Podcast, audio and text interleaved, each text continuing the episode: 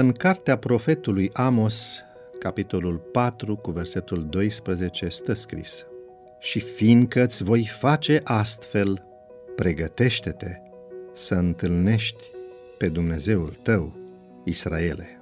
Timp de mai mulți ani am participat alături de soția mea la recepția pe care regele Spaniei o dădea pe 23 aprilie, la Palatul Regal, cu ocazia oferirii premiului Cervantes pentru literatură. Pe invitația la ceremonie, secretariatul de la Casa Real oferea indicații detaliate cu privire la protocol. Ținută de zi pentru doamne, costum negru pentru domni, ora și data sosirii, sala de întâlnire cu regii, ordinea în care vor fi salutați cei prezenți, sala unde se dă recepția și ora închiderii. Există un protocol de pregătire și pentru întâlnirea în slavă care va avea loc la revenirea lui Isus ca rege al regilor și domn al domnilor. Făgăduința revenirii Domnului este întotdeauna asociată cu necesitatea unei pregătiri responsabile. În ce constă protocolul pregătirii pentru întâlnirea cu Mântuitorul? În ce termeni dorește Domnul să se întâlnească cu cei care așteaptă a doua sa venire? Așa cum reiese din alte întâlniri cu poporul său din trecut, Dumnezeu cere trei lucruri fundamentale.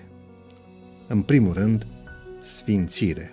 La întâlnirea lui Dumnezeu cu israeliții la Sinai, Dumnezeu îi cere lui Moise, Du-te la popor și sfințește-i azi și mâine și pune-i să-și spele hainele, să fie gata pentru a treia zi, căci a treia zi Domnul se va coborâ în fața întregului popor pe muntele Sinai.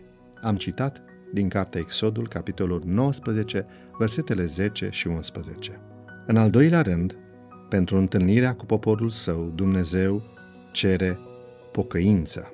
La întâlnirea lui Isus cu iudeii la Iordan, Ioan Botezătorul, vărul și precursorul său, a pregătit calea Domnului spunând, citez, Pocăiți-vă, căci împărăția cerurilor este aproape. Matei, capitolul 3, versetul 2. Și în al treilea rând, pentru a ne pregăti în vederea întâlnirii cu Dumnezeu, Domnul ne cere unitate – când Duhul Sfânt a coborât peste biserica creștină în ziua cinzecimii, textul spune Toți aceștia stăruiau cu un cuget în rugăciune. Faptele Apostolilor, capitolul 1, cu versetul 14. Cu siguranță că cele trei întâlniri prefigurează marea întâlnire finală, de cea mai mare amploare și cu caracter definitiv. Ele ne slujesc ca exemplu și model Pocăința sinceră totală și redeșteptarea reală a Evlaviei sunt nevoile cele mai urgente. Sfințirea înseamnă un stil de viață în strânsă legătură cu Dumnezeu și o anumită stare mentală, sinceritate, verticalitate, integritate.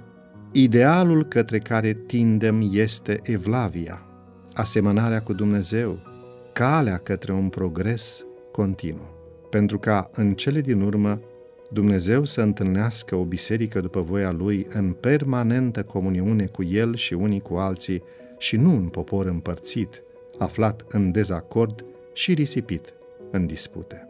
Astăzi este timpul să ne pregătim pentru această întâlnire și să ne adaptăm protocolului ceresc pentru a-L primi pe Isus. Găsești podcastul Devoționale Audio pe diferite platforme de podcasting, Google Podcasts, Apple Podcasts, Castbox, Spotify, Breaker. Poți astfel să ne asculți pe telefon, tabletă și chiar în mașină. Devoționalul audio de astăzi ți-a fost oferit de site-ul devoționale.ro în lectura pastorului Nicu Ionescu.